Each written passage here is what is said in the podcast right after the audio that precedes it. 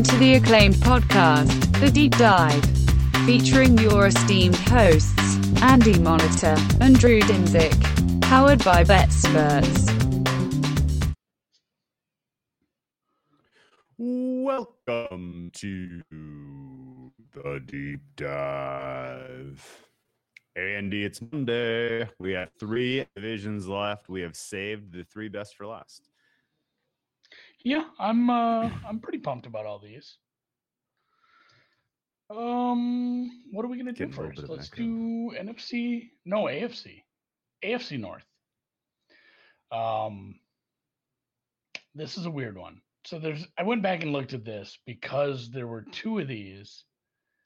Because I'm like, maybe is this the only one? So how how we do these both is obviously anybody who's following along. We uh we do the first two teams on Monday, the second two teams on Wednesday, based on you know who is projected to win the most games or who's projected to win the division.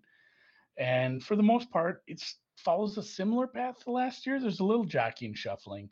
There's only two divisions where we're going to talk about last year's division champs on Monday. The other one, if, I'll, I'll let you guess a few. I mean, we haven't done it yet, so there's not a lot of guessing left. I'll just say it is it is the Seahawks. They are third favorites at the consensus I put together. It's not like a big difference. They're not like third by a mile, but it's pretty tight the top three there. So, but yeah, the Steelers today, after not losing not losing a game for like three and a half months, they are our third favorite here in the AFC North, and obviously the Bengals are always going to be. If we'd been doing this podcast for five, six, seven, eight years, we'd have a lot of Bengals early. Although there was a stretch where this team was a, you know, a playoff team year after year. Marvin Lewis, Andy Dalton go to the playoffs, lose a game, and there you go, back to Yeah. back to next year. So we will. Yeah. We'll, we'll start with them. We'll get into my Steelers from last year. They were my Steelers until they weren't.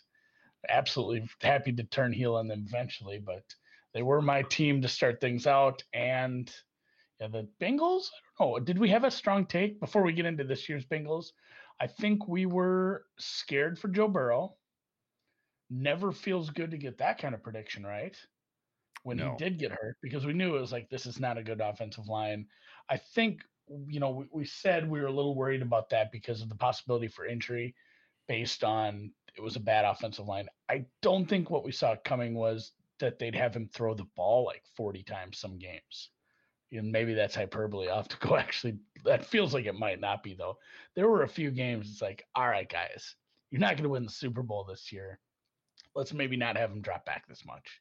I think he He- had al- almost 60 pass attempts against the Browns week two. I- I was Like, say, it there- was one that was- right there was out of the one that gate, They were throwing the F, the F out of the ball. Yeah. Oh yeah. He had 61 pass attempts in week two against the Browns. I like how I said 40 something. I felt like I'd gone too Yeah, far. Like I'd, I'd gone into hyperbole 61. town and then it was 60. Okay, no, I was right. I I'm that's that's asinine to ask your rookie to do that. yeah. Um, that kind of speaks to the leadership. We'll get to the leadership of this team, and yeah, it is it is a new season. I don't have big a big difference in expectations for this year. There are some exciting things about this team for sure. I'm, you know, we're excited about these receivers. We're excited about Burrow coming back, but the season win total is like one or a half higher. I think it's one full game higher than last year, and we're playing an extra game. you mean you mean one full game, one full game higher than last year's result, as opposed to the expectations are one game higher, right? I feel like what what is the win? I'm looking at the win total now. Yeah, I think last year was the 5.5. They won four. They went under. They've actually gone okay. under their win total like half a dozen years in a row. It's no matter how low you set the expectations for this team, they're continually surprising you with how stinky they can be. And yeah, why don't you lead that off? Talk about last year. You know, we said we went in we went into the season with some trepidation and some ex- but some excitement and I think some of that excitement paid off. I loved some things we saw from Burrow dis- despite the rest of the team around him. Yeah, I mean they were in a weird spot because we didn't really understand the identity of the offense, the identity of the head coach. It was sort of a leaderless group. Uh, they were the benefits beneficiaries of first overall pick in a year that had a you know a clear franchise quarterback at the top of the draft, so they couldn't really screw that up.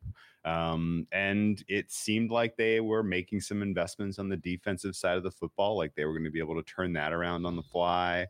Uh, we, but we acknowledged it was an extremely, extremely competitive division last year, and it's an extremely competitive division this year, and that's going to be continue to be the theme throughout the Joe Burrow tenure, if I, at least his early tenure, if I had to say so, because you know Ravens and the Browns ain't going anywhere, and the Steelers, despite uh, you know having an aged quarterback um, they still uh, seem to be reasonably competently managed as far as a franchise goes, and their steward, you know, the, the of their of their team from a head coach at least has an identity, whereas Bengals we don't know that. Um, Zac Taylor enters year three, of course, but 2020 was a you know relatively low expectations for them. Uh, I thought that early on in the season, um, they exceeded those expectations. Honestly, um, they had a chance to beat the Chargers week one. They had a chance to beat the Browns week two. Uh, they got a tie out of the Eagles week three. And when we did the Eagles podcast, we had a good old laugh about how the hell the Eagles could have tied these guys. Um, but the Bengals played them tough. They played them to you, a tie. You want to hear a fun stat about that game? yeah, go ahead. Well, not only that, they, I mean, the, young team, tough to do. But yeah, they, they could have won that, should have won that game. They kicked two red zone field goals late of course, to extend the lead to seven. Eagles drive on them, score with like 30 seconds, minute left, force overtime. Hilariously bad overtime. But silver lining, the Bengals were on a 14 game road losing streak at that point. Snapped oh. it. Snapped it. Snapped it. Snapped Didn't lose. Link. Didn't, Didn't lose. Yeah, anyone who watches um, Ted Lasso, that was like a the the tie streak or whatever. Didn't didn't lose yeah. at least. So they, they snapped so, the road losing yeah. streak there. 14 game right. road losing streak. Yeah, that is a game they should have won. There was a couple of these games like you'll. Oh, they, they beat the, the, they beat game, the Jaguars. Maybe. No, really, they beat the Jaguars week four, and you're thinking at that point like, oh man, like one, two, and one, but pro- probably could be two and two, maybe could be three and one if bound ball had bounced their way against the Chargers. Um, and then the Ravens just pulled their pants down and were played, you know, oh yeah, you're the little brother, we're the big brother. Um, but they bounced back again. 400 yards of offense against the Colts uh, came within one score of beating the Colts. A lot of one score losses, honestly. I'm seeing a lot of one score losses here until you get after the bye week. Uh, and after, you know, oh shoot, dude, I forgot. I think I laid the points with the Titans against them, and they won outright, 31 they won to 20. That game. Uh, that was um, they actually that Colts game, they were up twenty-one nothing. They were up at half, and I mean that Colts game was the only thing that kept them from sweeping the AFC South, which would would have been a weird stat to have, I guess.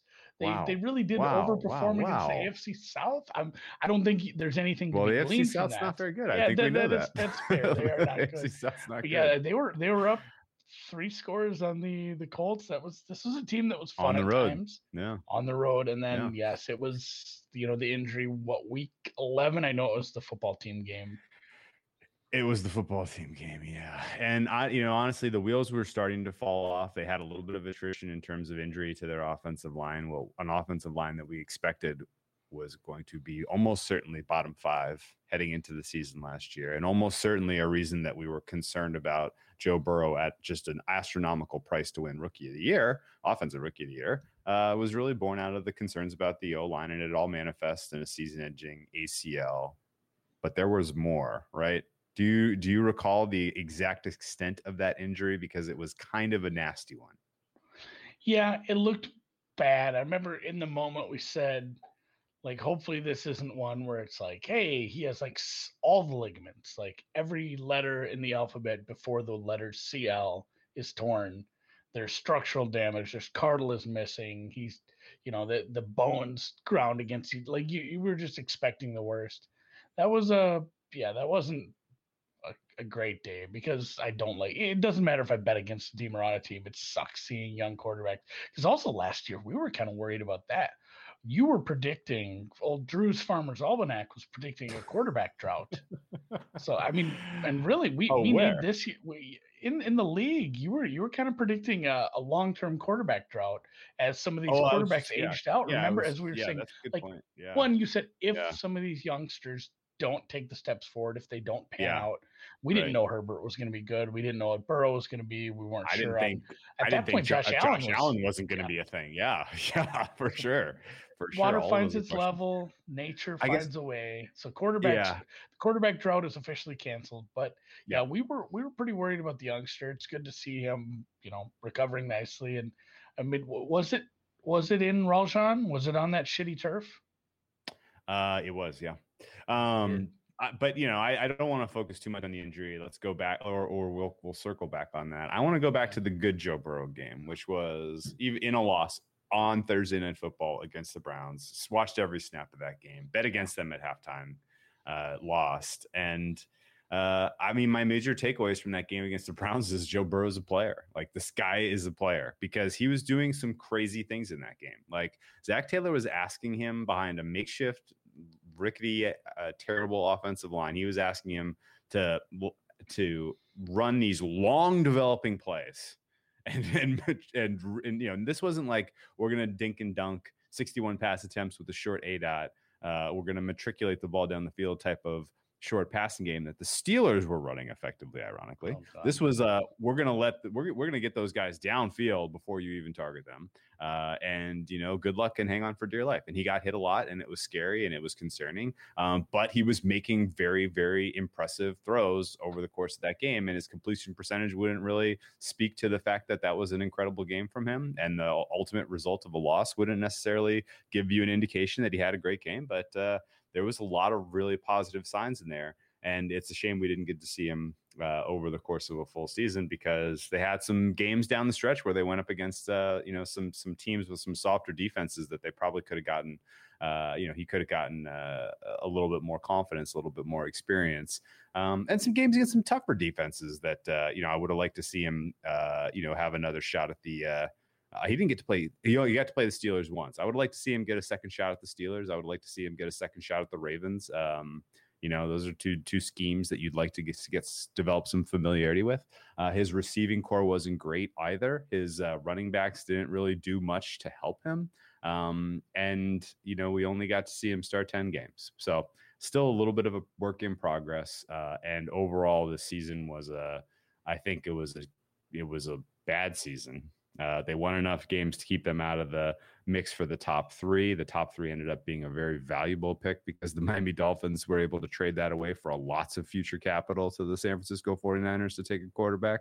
Um, it was a season where I think the Bengals having already had having already have having your quarterback already and being in a quarterback rich draft, you would have liked to have been at the top because you could have been a player. You could have swapped that pick like the Dolphins did and gotten just gobs of future value out of it.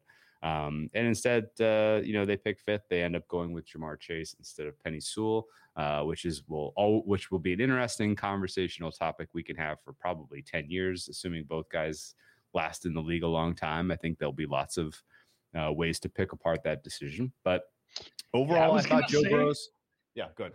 I, I don't even like we'll touch on it, but man, I don't want to litigate that because No, Ev- everybody's already done it. It it is Yeah. what it is. Like they made their I- decision. I We mean- get to find out if it's good or bad. look, I mean, just knee jerk, right decision, wrong decision. I think it was probably wrong decision long term. I don't know what you how you feel like, and we'll find out. And again, it's not one of those things you can really judge. Like who it's there's so many permutations. Like you know maybe the you know Sewell doesn't thrive on the other team where he would have thrived here. It, you just never know. I I think you know just positional scarcity, positional ability. I would have rather taken the the offensive lineman and found a receiver later, but they did what they did. They have a very exciting young core of receivers, a good quarterback, and who knows, this might work too. Yeah, and I guess what would you what would you say uh, Burrow's strength is as a quarterback? Out of curiosity, like what was just- what was just- made, what was your takeaway from him playing last year? Like he can he can hit the deep pass, the middle inter- intermediate deep pass. He can he can do the Tannehill. He can hit the sidelines, uh, eleven to twenty yards down the field if he has a guy that can create separation. he seemed to have a strong enough arm, and he, he didn't have that. He didn't have that rookie look where it was like, oh my god, this guy is lost right now. Where early on he just like making just you know, like the easy throw. God, who was it the other day who had that tight end or that fullback open for like an outlet pass and just threw the pass horribly? It's like you know that that just the little things like that. He didn't. He didn't. Who was up. it? Now I, I now need to know. I know that's gonna bother me, but it's, it's like screwing up the easy things. Like if you screw up the easy things, it's like oh that's just one little screw up. No, that's a down. That's twenty five percent of a possession. If if you don't you know if you don't convert this first down, like screwing up a down on an easy play is is so massive, and eh, he he seemed to have enough poise. And yeah, he I think he had the arm, he has the decision making, and honestly, we saw him probably under a bad coaching staff in a bad position, a bad situation, and he still looked impressive to both of us. I'm I'm buying long term, um, especially. Did, uh, does the chat know who missed the fullback throw? Because I didn't even get to watch a ton of preseason, and I want to know who's who we can cross off as a as a potential quarterback. I don't even know if it was a rookie. I think it was it was just something. It was just stupid. a guy. Yeah, it might have been it might have been Fields. Like, uh, yeah, the I'm not gonna, again not going to litigate week one of the uh, Heinicke. Heinicke. Maybe it was. It, it was. Lips, yeah, maybe it was the Washington. It was the Washington game. But uh, yeah, the, uh, yeah, the preseason stuff. I've seen. My God, we've awarded Rookie of the Year already a couple times to no, numerous players on Twitter already. The preseason weekend, and I will cut gambling Twitter, football Twitter, fantasy Twitter a break. You guys didn't get the preseason last year. So hot takeaway. Enjoy it. Hot hot enjoy take it. and enjoy it. Yeah, overreact to your heart's desire. Um, yeah. Okay, yeah, no, I think I think Burrow showed us enough that he that there is absolutely real promise there. There is a there is another problem though, and that is the coach, and the fact that now entering year three we still don't understand his identity, and we will get to that in great detail. So I'll put a pin in that. But let's get into the offseason, uh, talk a little bit about what this team did. Um, they let the corpse of AJ Green walk out the door. That was fine. fine uh, that, they, yeah. they they lost uh, Bobby Hart, who was an underperforming um, tackle. They lost BJ Finney, who was an underperforming center. They lost Alex Redmond, who was an underperforming guard. Uh, and then they lost a pretty important player on defense in Carl Lawson, who was one of the more productive edge players in all of the NFL. Uh, he goes to the Jets. They lost a couple players in their secondary as well, including Mackensie Alexander, William Jackson III, and Shawn Williams at safety. So huge turnover uh, at the in the secondary. Um, really huge turnover in general for a team that you thought was so, trying to build something. Like they did a pretty decent roster overhaul here. They bring in Trey Hendrickson for the big bucks. Trey Hendrickson, of course, was the guy on the Saints who was benefiting from um, his his he kind of cashed in on his one good season, in my opinion. He benefited from, in general, a solid scheme and a lot of other very talented players on the line who were who played quite well as well. Um, got the sacks, got the numbers, and got paid for it. I think that's going to end up being a bad signing. Uh, they signed Riley Reiff to be their left left tackle, and again, in the conversation about Chase versus Sewell part of the calculus is opportunity cost, and your opportunity cost is you have Riley Reiff playing left tackle uh, in this case because you go with uh, Chase. Uh, so, oh man, people respecting the Bizzle Brothers shirt. All right. Um, yeah. yeah otherwise, I told it off here. I spilt uh, chicken sandwich on my shirt while yeah. I was there. Had to buy they bring, one. They they I, stay. I, all of the guys they used, by the way, they got they they they try they replaced every guy they lost basically. Like it was a one, it was a one to one. Um, I don't think um, the Hendrickson is like a true reply. I think Lawson is not better, but you're paying him less, so whatever. It's probably a wash there. The AJ Green thing, whatever. Lose Green and Ross. I don't care about that, especially since you did decide to draft. Brought in Chase, sure. You brought in the receiver, so like wash there. I'm worried about the defensive line, but or the offensive line, but I mean, aren't we all? Obviously, that's kind of the biggest concern. We're going to talk about that all year and Riley Reiff plus a rookie on the right side sketches me out a little. We'll see what happens. They did draft uh, in the second round a tackle from Clemson. I think they got a, yeah, another tackle. Jackson tackle. Carman. Jackson Carman, the man with two first names, and then Jonah Williams, we have yet to see him ever realize his expected yeah, draft status. Uh, who knows if that's going to ever be materialize? Um, similarly, some of these other guys, Michael Jordan, right guard, Quinton Spain, left guard, Trey Hopkins, center. I mean, this is a who's who of who, who, who. uh, so you know, I, I- but at the same time, like it was a very workmanlike offseason for them, where they let players go and they grab another guy who fits basically the same position, same mold. They bring in Mike Hilton from Pittsburgh, so you steal a guy from in division who is playing pretty well. Um, Ricardo Allen at safety, uh, Ogunjobi from the Browns. You know, should uh, Azu, Aw- Awuzie, Chidobe Awuzie. I can't remember what team he played for, but you bring him in, uh, give him a pretty decent amount to play starting cornerback role. Um, that may work. It's tough to say. Um, and all of a sudden, you're paying your defense a pretty decent penny across a lot of free agency moves. And I guess to me, this is all a long way of saying this is a poorly run franchise. Any franchise that is recycling, that is cycling through players aggressively and is not just drafting well, keeping their own, elevating them up, uh, you know, using your cap, moving your cap space into extensions for the guys that you've, you know, your blue chip players who you've drafted and developed. Instead, they're just constantly recycling through a free agency pool of players who kind of just want to get the most money. They don't care where they play. Oh, it's Cincinnati. Okay, fine. Like that's not, doesn't usually work out. Doesn't usually work out. So I'm somewhat uh, I'm somewhat on the, you know, this is all indicative of poor vision from a franchise standpoint. Um, and, you know, the fact that you have Zac Taylor in the mix as well is part of the problem.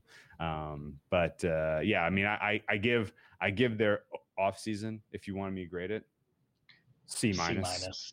you, you were going to say Kinda- that too? Yeah, we, yeah, I- we've didn't even talk about it. Say a C Yeah. minus. Yeah. It is a C minus just because Yeah. I, again I, I Chase might be um, a perennial All Pro. Who knows, a Hall of Famer? You never know. It's fun that it's fun that he's familiar with Burrow. That the the connection's already there. That might work out. I disagree with the pick anyway.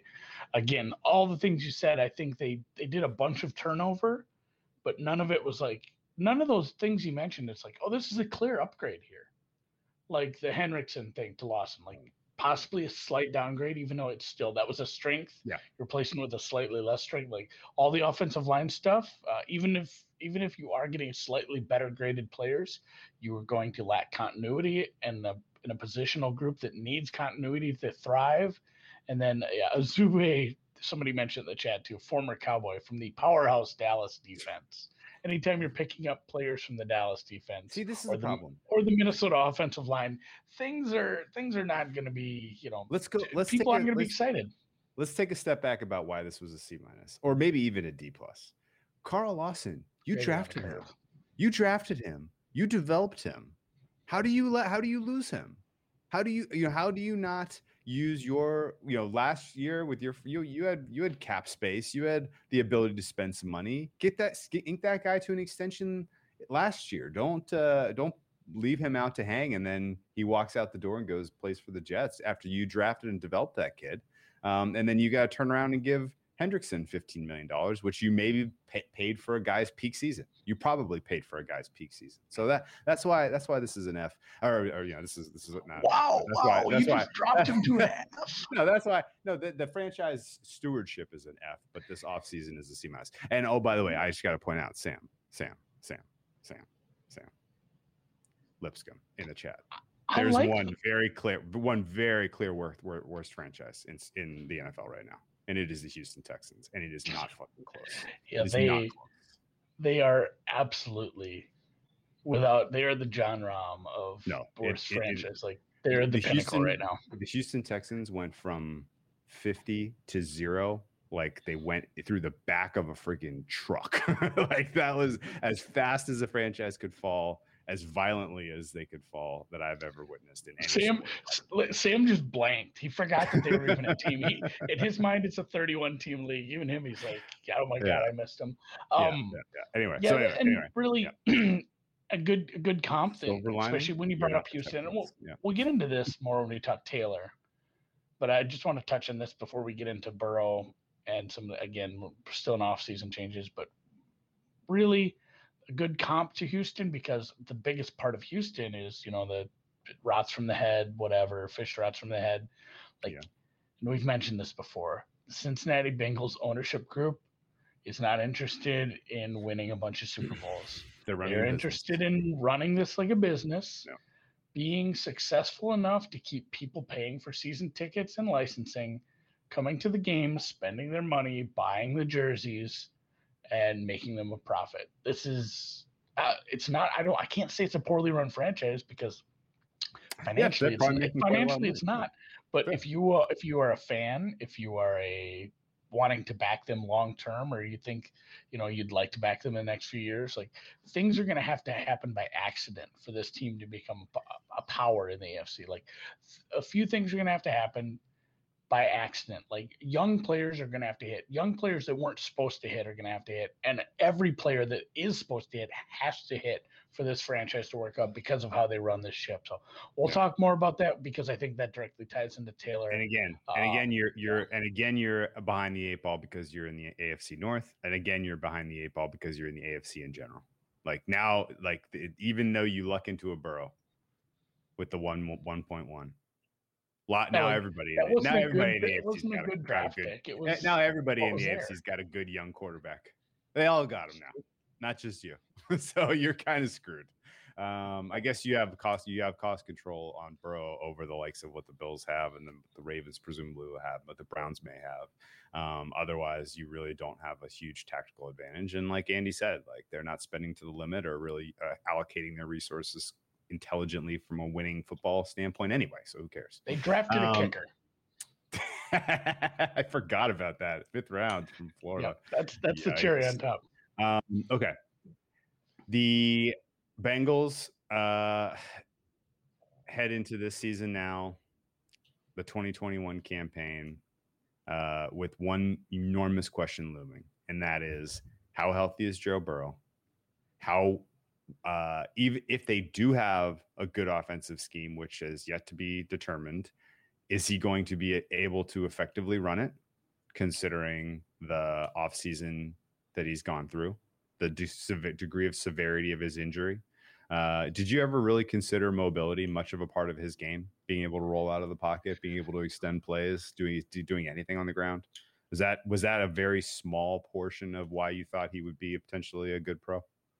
When he i mean when he was i, I hate to use the words asked to do it because it's not like a coach asks you to scramble during the play but when it was part of what he needed to do watching that magical season at lsu it was it's not like he's 38 year old Peyton Manning out there. He can move, like he can move his body around. I, I don't think it's, you know, we're not looking at a Lamar here, but for sure it's, yeah, there, there was nothing where it's like, hey, here's a huge gaping ass weakness in his game.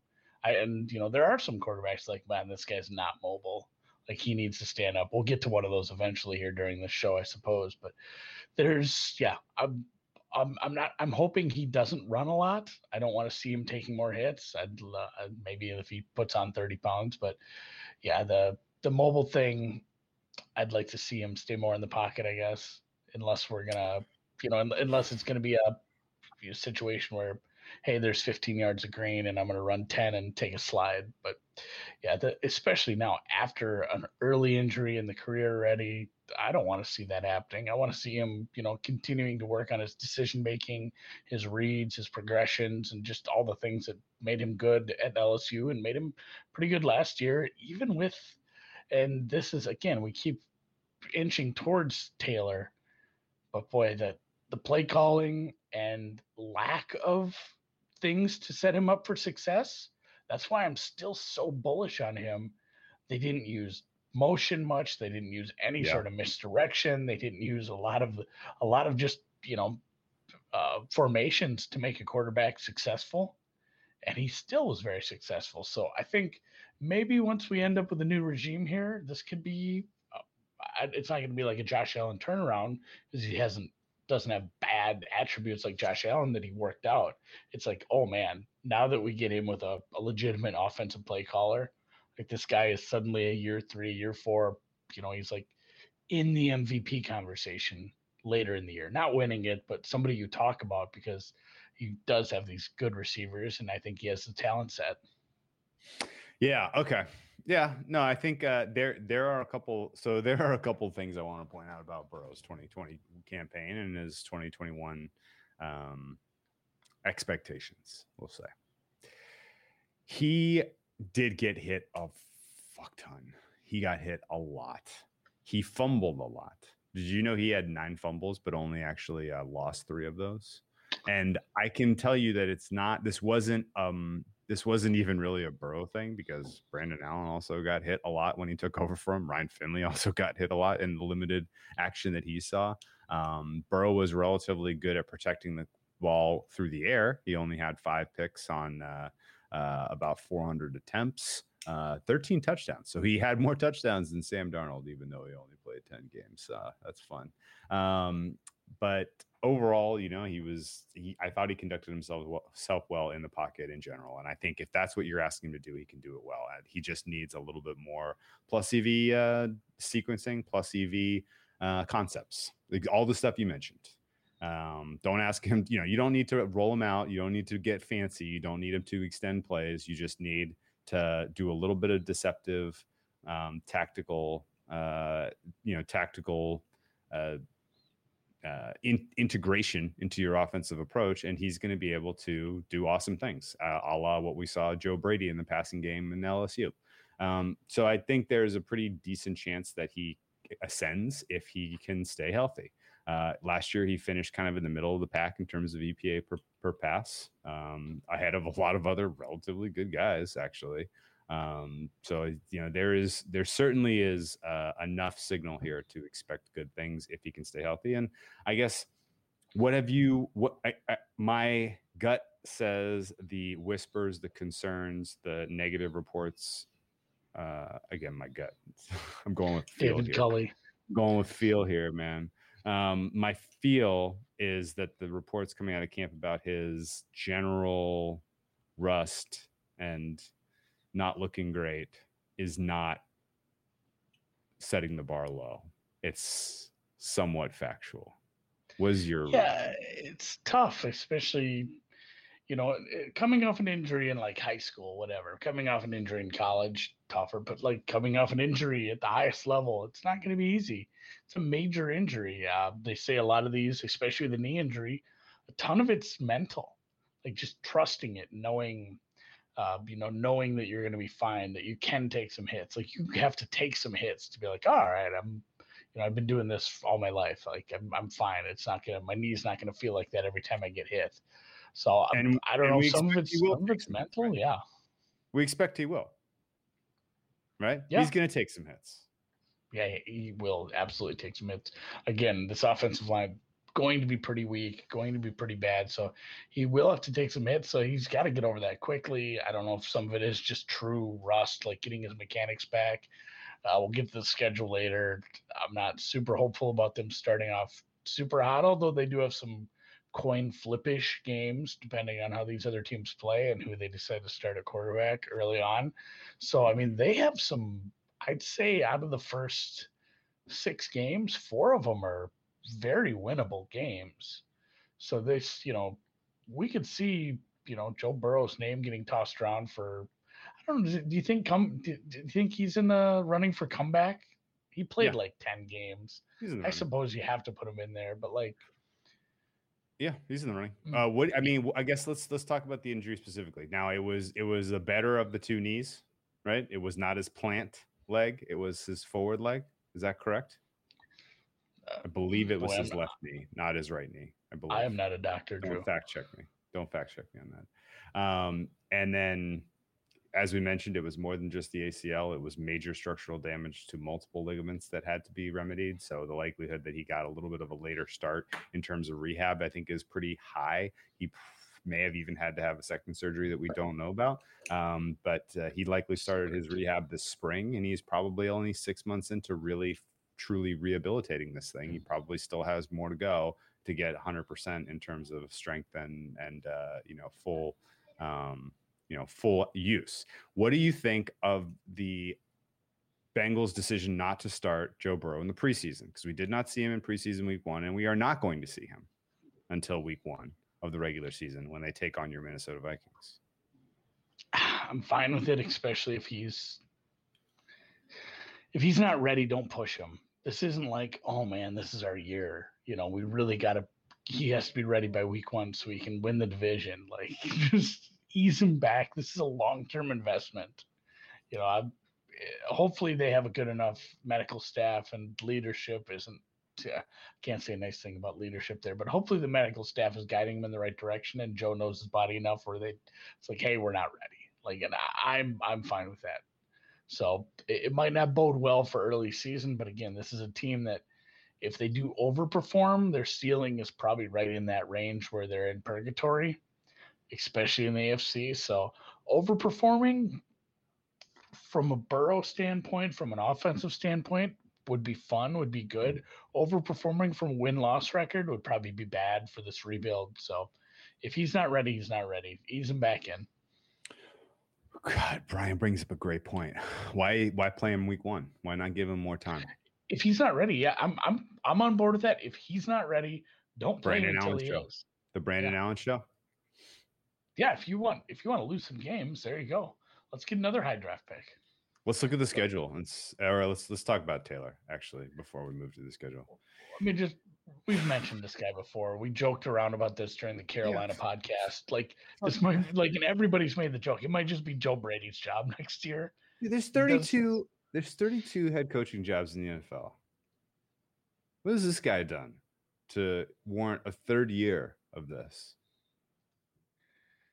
Again, it's one of those I mentioned the ownership, the franchise, just how they run things. It was tough to tell what they were going to do with him because we didn't have a bellwether for it because it's like, well, they just stuck with Marvin Lewis forever, but Lewis had a track record and he Yeah, he you had know, he had a he had a great great reputation in that locker room. He got those guys to play hard for him. the team, yeah. yeah, the team liked him. the yeah. ownership liked him like he was well liked by everybody and he got a couple extra years because that we didn't it had been a while since we saw a different coach in there and it was like uh, you know this team won two games team won four games. This team is pretty shitty built though. Like are they gonna give and i, I guess i i would have i wouldn't have been surprised either way. Just knowing how the bengals are it's like well let's just keep this cheap guy in for one more year before we invest in a decent coach or maybe we won't invest in a decent coach at all. We'll just move on to Taylor 2.0 with somebody else after this year, which seems sort of likely if it isn't Brady.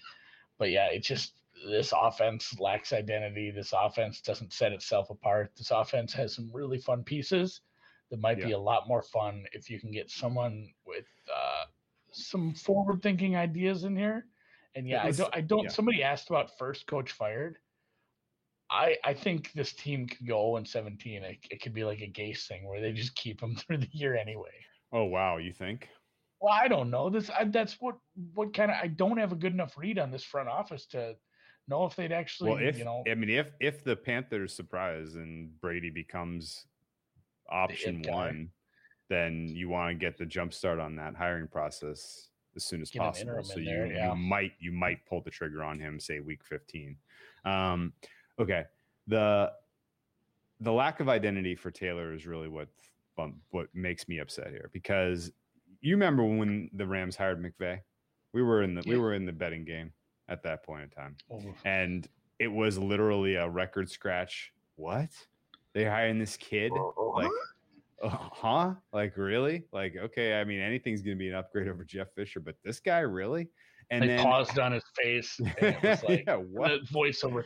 I'm I'm I'm guessing you're wondering how I got here. Yeah. and then it didn't take long though to see what McVay was doing in game action and realize, oh, he's got it. He's got it.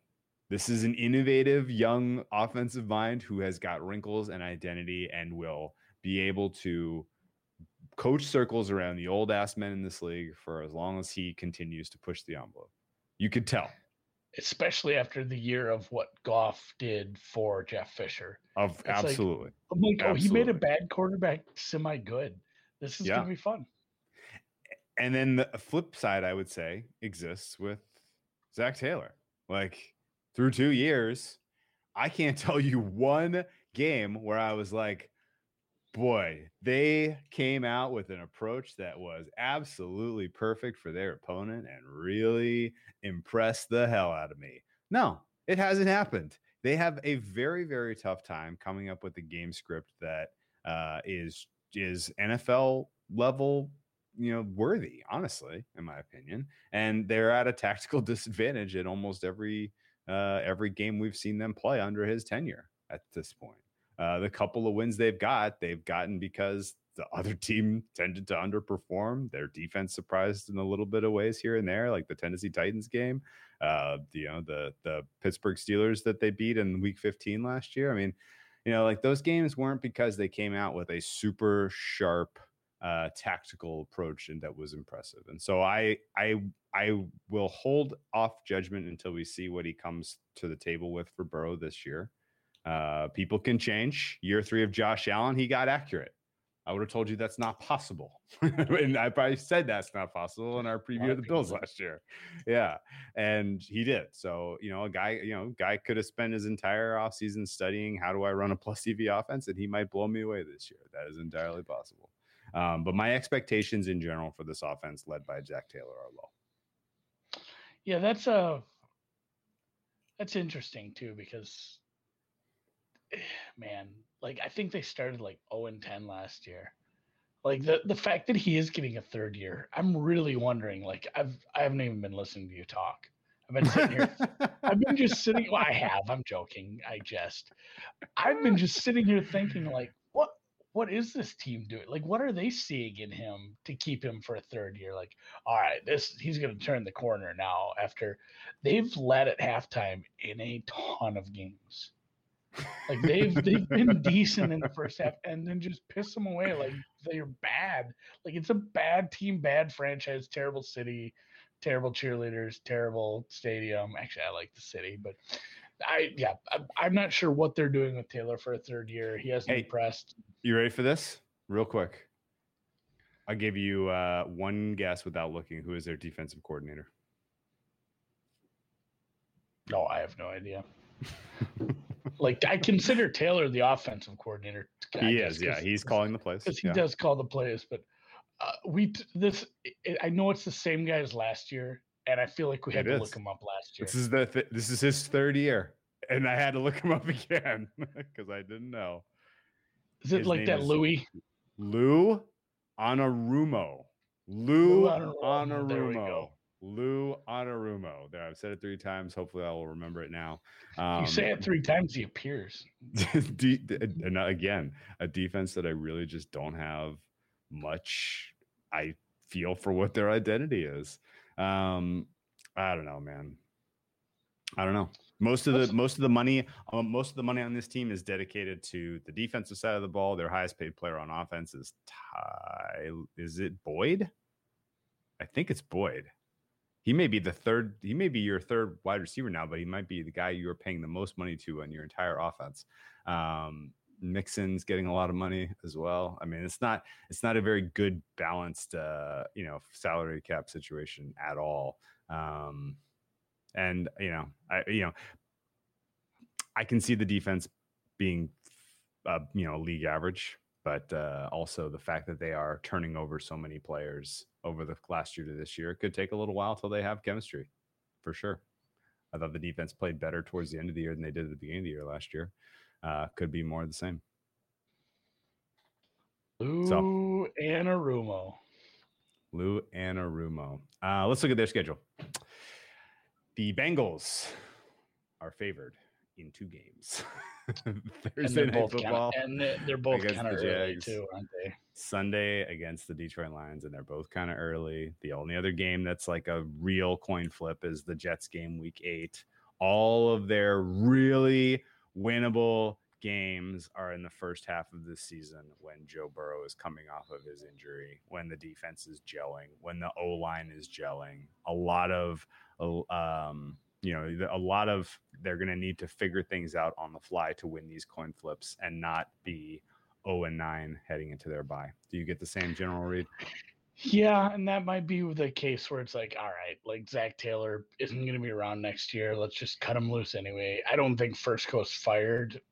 I don't know. Uh, we could get to week nine and still have everybody else intact, but that doesn't. It, if they can't get it done during the easy part of their season, and it's easy from an opponent standpoint but boy there's some there's a couple nasty spots in here too, especially just looking at the the overall like situational spot. They do have, you know, the back to backs into both of their division. Like those are losses anyway at Pittsburgh and at Baltimore, but making those back to backs just is brutal. The fact is that the Jets game is their other coin flip game. You know, they're favored against Jacksonville and at Detroit. That's their third straight roadie. At least it's still on the East Coast. At least but all, yeah. all three of those games aren't tremendously bad travel. you None, know? of- none of it's yeah, none of it's like Southern California from Cincy, but at Detroit, at Baltimore, at the Jets before playing, you know, Cleveland, who's again going to be a very good team right before their bye. Before that is Green Bay. So if they lose those three roadies, Green Bay and Cleveland take care of Yeah. business. You're going on a probably a five game Losing uh, I streak mean, at- losing yeah, streak yeah. if they can't I get that. Detroit game. Heading into the bye, that might be a good place to fire a coach. Uh, Chicago is going to be a big mystery. Nagy came out to, we're recording this on 8 16, a Monday. Nagy came out and said he's starting Andy Dalton to start the season. So Yeah, you're probably gonna I- get Dalton week two. Maybe you surprise him. it might be Dalton. So that, that mixes things up a little for that game. The Minnesota game is home, but, uh, you know, that's not a bad team. That's an above average team. There you see they're three point dogs at home to Minnesota. Ah, yeah. This That might be is- that might have steamed out to three and a half actually. Yeah, probably has. These are older lines. That's and then yeah, you see what the season ends with. It's just uh Vegas. Vegas is maybe going to be a bad team, but you're getting them, you know, on the road. You have to travel off your bye. Your bye is not neutered, but it sucks to travel out west after your bye. Especially these guys have been on vacation for a week. They're like one and eight. We're going to Vegas. Let's see how they focus for that game. And Yep. then Pittsburgh Chargers, Niners at Denver, Baltimore, all three Kansas those those three home games, Cleveland. man.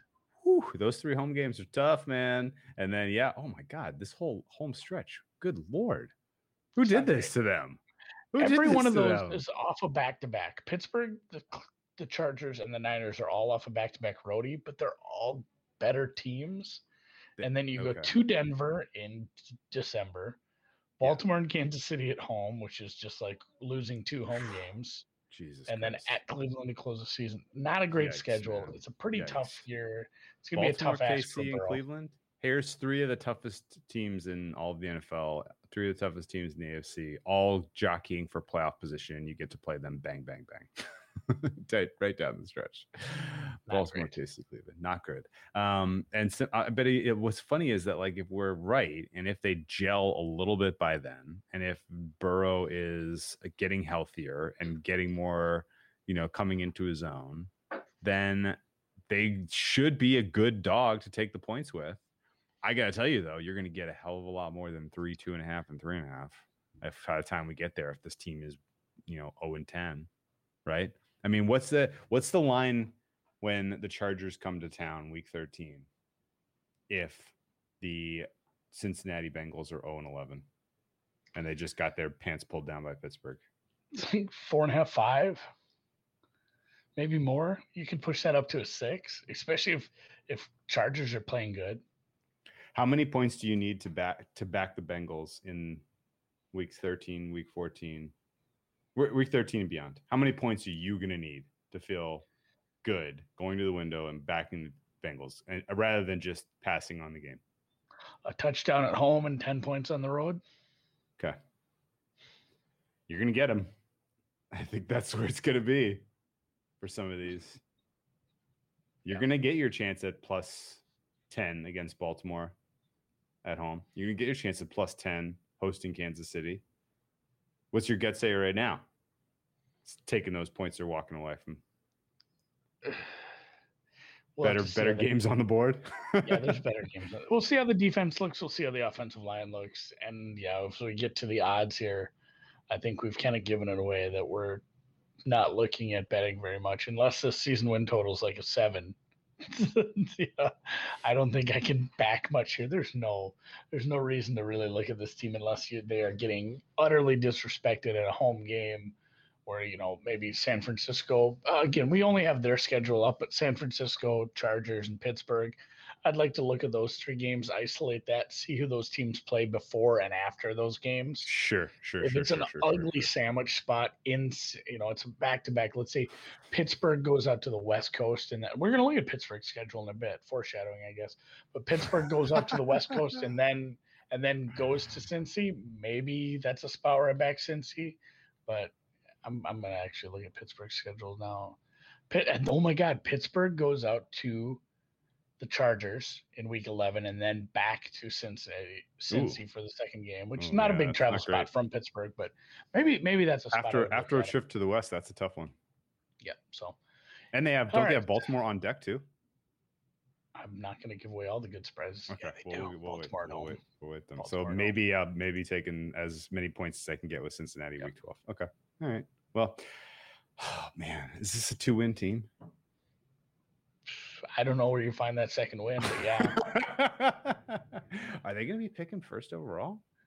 No, Houston Lions Houston, or two. Houston Houston, Lions. Houston Lions and the Bengals are all probably in the mix for two wins. What's funny is we started out kind of recapping 2020 where they were like feisty, you know? Burrow had them in some games. This team was overperforming. They were covering spreads. They were tying.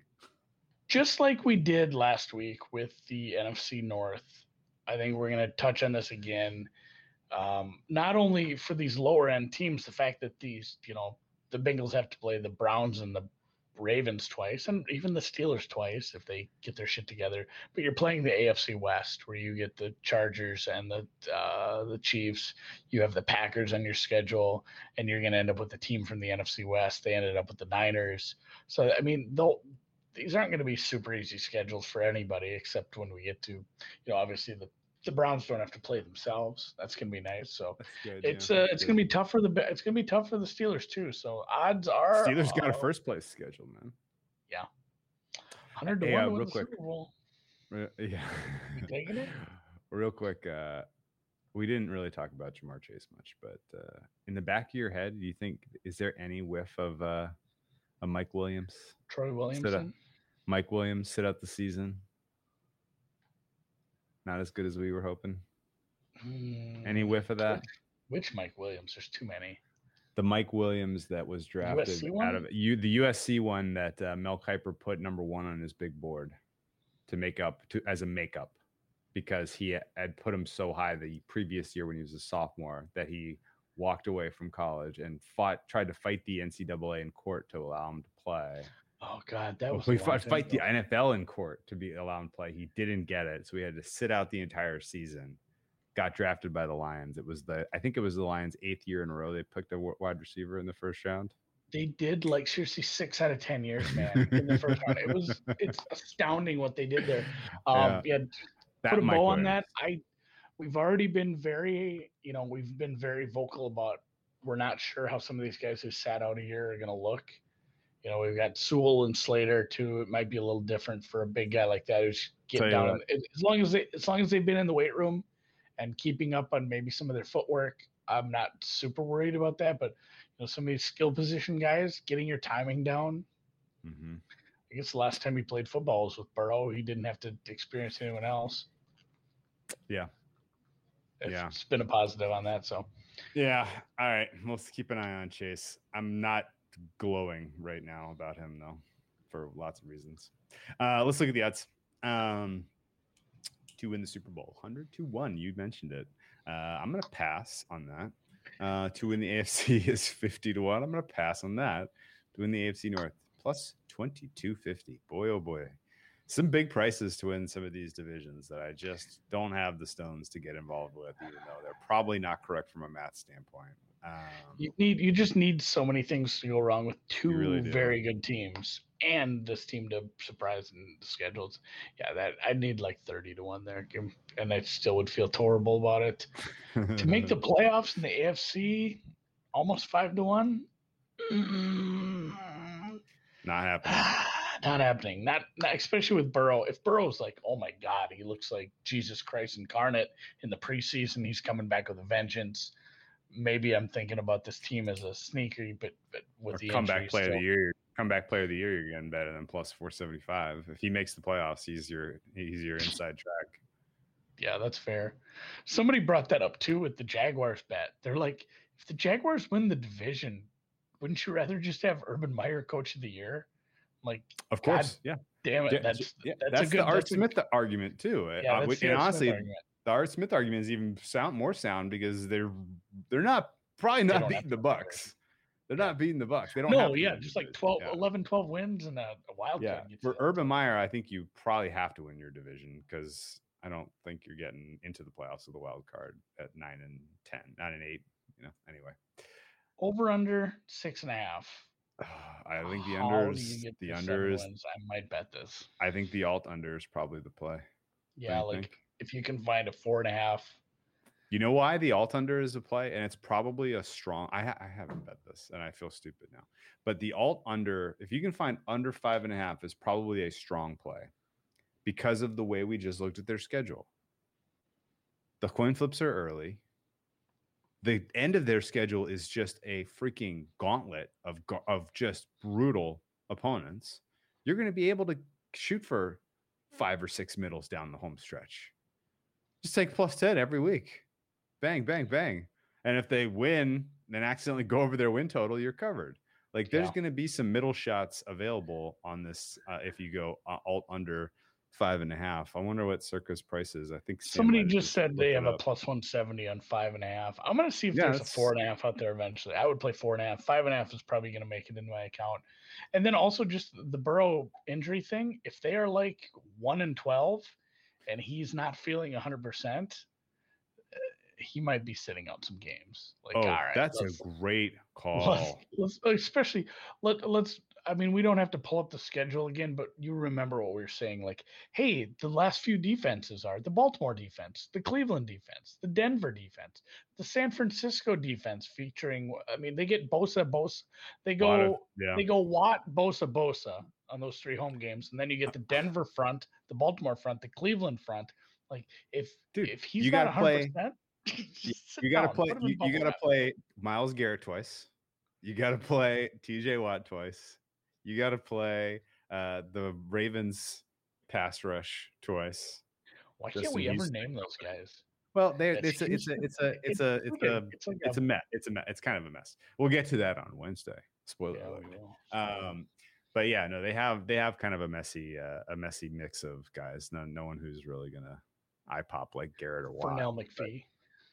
yeah, no, they got to play. They got to play both Bosas, right? Both. Bosas are on that schedule. oh boy, All right, let, let's get to the Steelers. They We, we just we just spent like an both- they hour played- on Cincinnati, man. they played both Bosas in consecutive weeks, man. Yeah. right.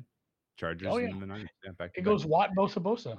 That's- Bosa Bosa. Yeah, I think you might have said that. Yeah, that's ex- excellent. Okay, well, let's put the book on these guys under five and a half at whatever the uh, whatever whatever the best price. And by the way, is there anyone besides Circa who has alt unders, alt overs? Maybe we need to move to Canada and check about five dimes. I will check. Um, Five dimes. shameless gone, gone, I promotion. I know, but they, I think they have the Canadian one. WinBet has exact win totals where you could Dutch like zero, one, two, three, four. Oh, if you wanted to do something like that, um, I'll look at that. They have like exact number of wins.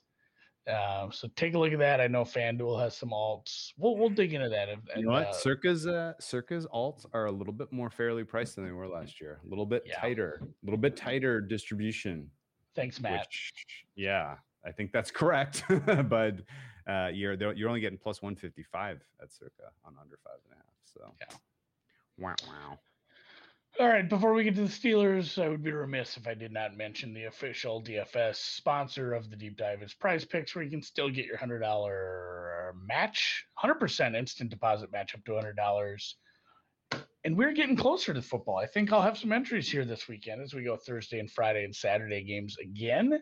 I'll try to do better than last week, although I did hit my only football one. So good for Andy. Not playing against any sharks or optimizers, just me playing against some uh, some stats, and I'm going to be digging into the news because, uh, yeah, not sure if anyone mentioned this, but I had my worst betting golf weekend of the year, Did maybe you? of my career, but the best preseason week of my life.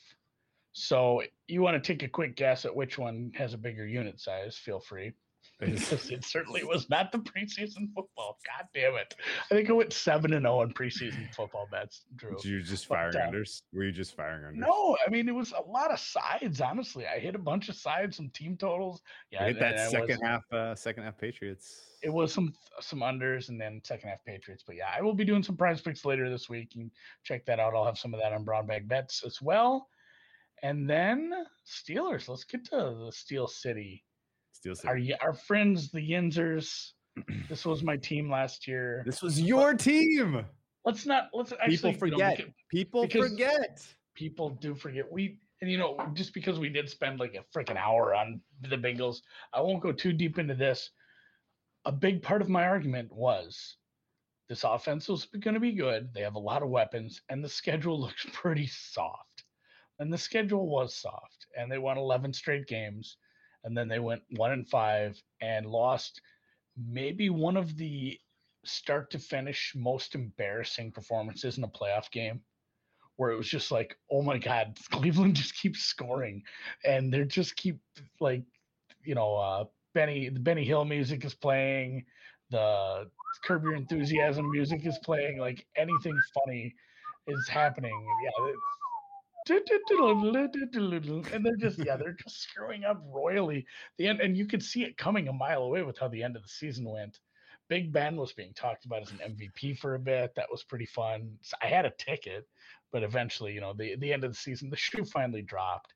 It was like seeing a car crash coming from like six miles away. You're like, oh man, Icarus is flying too close to the sun. This team isn't calling optimal plays and is getting bailed out by just stellar performances from some of these receivers and this defense was really doing it up. And once the defense just by attrition through injury was not quite as good and everybody figured out that uh, ben's aDOT was going to be like the length of his body like well let's just see if he can throw it deep. Spoiler he couldn't. They went one and five down the stretch if you include the playoff game and that's where we stand at. A team in really precarious spot with a first place schedule, an aging quarterback, a defense poised for regression, and an offensive identity that I'm not sure I'm in love with. We'll get to the new offensive coordinator eventually. I think that would be my well, what if this happens? This team still could be good and can compete with the other teams in this division. But for now, if what we saw was more of what we saw at the end of the season from the Steelers, they definitely deserve to be on the Monday show. Okay. Yeah. I mean, what, what was your take from the? I mean, we can talk about the 11 and 0. A lot of it, there were some lucky breaks. The defense looked great, but from the collapse, do you have anything to say on the the late season shit show that was? You know, I actually would back. I'm gonna back. Take a step backwards and say I didn't think getting to 11 and 0 was especially lucky. The 11th win over the Ravens, who had COVID, was lucky. that you they're missing you- like yeah, 20 you got players. You got to, yeah, you got to play the B team for the Ravens the second time you played them. That was lucky. Uh, they probably should have lost to the Cowboys in a game that Garrett Gilbert started. Uh, that was lucky. Uh, otherwise, the rest of those wins were deserved. And I really think you had a very solid read on these guys heading into the preseason, which was that, you know, Roethlisberger, he, he fixed his elbow. He was to, you know, there was to be a little life left in that old arm of his. And uh, yeah, the schedule was soft. It started soft. It gave them a nice soft landing, got a little momentum going, got some good wins, uh, and the rest was really uh, pretty impressive. Seeing them coast, you know, in control of their own destiny, likely to get the one seed before the wheels absolutely fell off. Finishing one and four uh, was rough. Some of those losses were rough. We mentioned the Bengals loss, the Browns loss uh, in the playoffs was bad, but they lost to them in week 17 lost the also when they really needed to needed to get that win. They could have gotten better playoff seeding. Wouldn't have had to play the Browns again, um, but it was not to be. Um, yeah, they the Colts win was was somewhat lucky, uh, but I mean, this team has had a good defense. They had one of the best defensive lines in football last year. Maybe ever. It was very very good. Uh, the linebackers played well. Losing Bush definitely did not help in the middle of the season. Um, Min- Minkah Fitzpatrick played well. It was for in terms of just taking the ball away at optimal times and giving you a little extra in terms of defensive you know defensive scores and things like that. The corners were fine. Joe Haden re- reviving his career was a was a nice little surprise. Um, as the season wore on, you you you're exactly right. They became too predictable. The offense was too predictable. They were one dimensional. It was only short passing. So some of the receivers got the dropsies. Um, Juju Smith Schuster never really gave you anything last year. Diontae Johnson was a huge disappointment in terms of his production relative to what was expected. You even had the emergence of Clay, uh, Chase Claypool, and it didn't matter. Uh, the passing offense was not dynamic uh, come the end of the season. It was relatively predictable. Um, some of that, I think, was the wear and tear of asking Ben Roethlisberger to throw the ball 40 times a day, a game. You know, that was a big ask to say, hey, go throw it this many times coming off of what turned out to be elbow surgery. Um, I also think the, uh, th- you caught some of this, right? Whispers around the league that Roethlisberger was tipping run pass. You caught that, right? We saw, and we saw that in the offseason too. He be, he became. I'm not even it, sure they were tipping. Like it just like it became. Hey, guess what? When they have these tight ends in the field, they're probably running. Yeah, when like, he's hey, under when these, under center yeah. versus shotgun, it was it became it became stale. It became predictable, and I think that really gave defenses a little bit of an advantage in terms of throttling these guys. Um, you had some pretty bad defenses hold them pretty low scoring uh, outputs. That that was my biggest. Even during the winning streak, it's like, how did they? You know, like the you know, only scored 24 against the Cowboys. Yeah. yeah. Even like the Jags game, they scored 27. It's like, how didn't you, why didn't you score 60? Like some of the, even some of these early games were like Claypool was going off and they had some really fun stuff. It's like, we're just going to stop in the 20s every time. This, this offense is like kind of humming right now. And then eventually it's like, oh my God, I can tell you what they're going to run in this play and it's not going to work. Like yeah. they did become very predictable. And, you know, uh, spoiler alert, they did not fire their offensive coordinator. It was a it was just like like from Office Space where they just stopped paying the guy. Quit. Oh, they no, stopped paying no, him, right? Oh, yeah, yeah, yeah. They yeah. just they just the, they, they Milton Wad, they Milton they Milton Wad, him. Yeah. Take your red stapler, and get out of here. Yeah. They just yeah, they failed to renew Randy Fichtner's contract and you know, they uh, and then everything I've read about Matt Canada who we'll get to is kind of anti Randy. So maybe I do have some hope for this team yet. I'm going to be cautiously optimistic, although we did talk about def- ripe, ripe for defensive regression. I did say uh, losing Bud isn't going to help, but you do have some decent linebackers still, and I, I, Devin Bush is very good. I shouldn't say decent. You have an electric front seven. If Haden and Fitzpatrick and Edmonds play at the levels they can, it's going to be a very good defense again, even with some regression. I really my my big question mark around this team is going to be the front five, a ancient quarterback, and if if the offense can change from last year. Otherwise, it's like a middle of the pack team, right? Yeah, and we'll get to the offensive. Yeah, we'll get to the offense changing in a second, but I think we I think we characterized this team well. What happened last year? You know, it was it was a surprising success story, but ultimately the way it ended left a very bad taste in your mouth. And I don't think anyone looks at their final record and says this team was frauds. They should not have won 12 games. Uh, the thing was about you know when they were 11 and 0 you thought this team is going to win 15 games and there'll be a 15 win fraud but well they won 12 so you know i had uh, i had uh, the, i didn't have the regular season win total i think i just had a few division prices which there was a second there i'm like that got a little dicey for you. You had five to one, start right? Eleven and yeah, it's gonna be eleven and five to one was like a limited promo bet. I couldn't get much on that, but I had a few other bets at like three seventy five, four, stuff like that. And it's like, am I going to lose every one of these bets after they start 11 and 0? Because I will be no very right? mad. I'd be, I'm always team. I've just fully, fully embraced that lifestyle now. Team never hedged, but I, I was getting a little nervous there. I'm like, this sucks. Like, if they lost that Colts game, probably lose the division, honestly, because that Cleveland game would have been for the division then. Mm. The uh the Ravens finished in fifth, I thought. Cleveland also I think, lost. I think it would have been a. I, I think it would have been like a weird three-way tiebreaker, wouldn't it have been?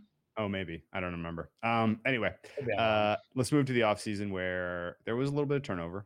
We mentioned the offensive coordinator not being renewed. Uh, Alejandro Villanueva's uh, services were also not renewed. Bud Dupree's services were also not renewed. James Conner's services were not renewed. Mike Hilton's services were not renewed.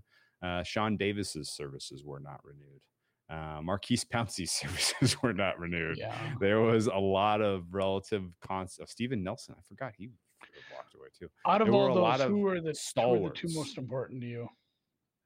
I mean, I guess Bud Dupree, although my expectations for him this season aren't especially high. Um, I thought Mike Hilton played played a pretty important role for them from a nickel cornerback standpoint. So I guess those two. Um, the guys they lost in the offensive line were all kind of meh uh, anyway. So you're replacing meh with meh. Who cares? Um, yeah, I, I think yeah. just the the the veteran veterans that you lost in the offensive line isn't great, but yeah, they weren't at this point. They weren't that much better than the replacements. Yeah, probably. You, it was a lot of experience, though, man. That- that's a lot thing, of like, room leadership, losing- a lot of experience out the door. losing Villanueva and Pouncey, like from a skill standpoint, maybe not the worst, but yeah, you did lose a lot of leadership and a lot of snaps, a lot of reps on that line between those two. So that does suck. We're very worried about this offensive line. That's where we're very worried about anyone who's super excited about the young running back. Well, is, yeah. Let's talk about their uh, let's talk about their free agent additions first. yeah. Uh, they did not spend a lot of money. they went bargain basement shopping. They rolled right into Marshalls with the giant cart, and they picked up three offensive linemen for uh, two million a year. Joe Haeg, one point one. BJ Finney, we mentioned him. He he was dismissed from the Bengals, so cool.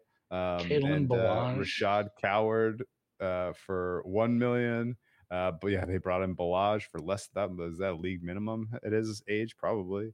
Um, yeah, uh, they spent nothing. They spent no money. Um, and in fact, their biggest addition came last week. Did you catch this? They made a trade with the Jaguars. The was that no lineman? Who was it? No, it was a linebacker. They and they're talking about putting the green dot on his helmet.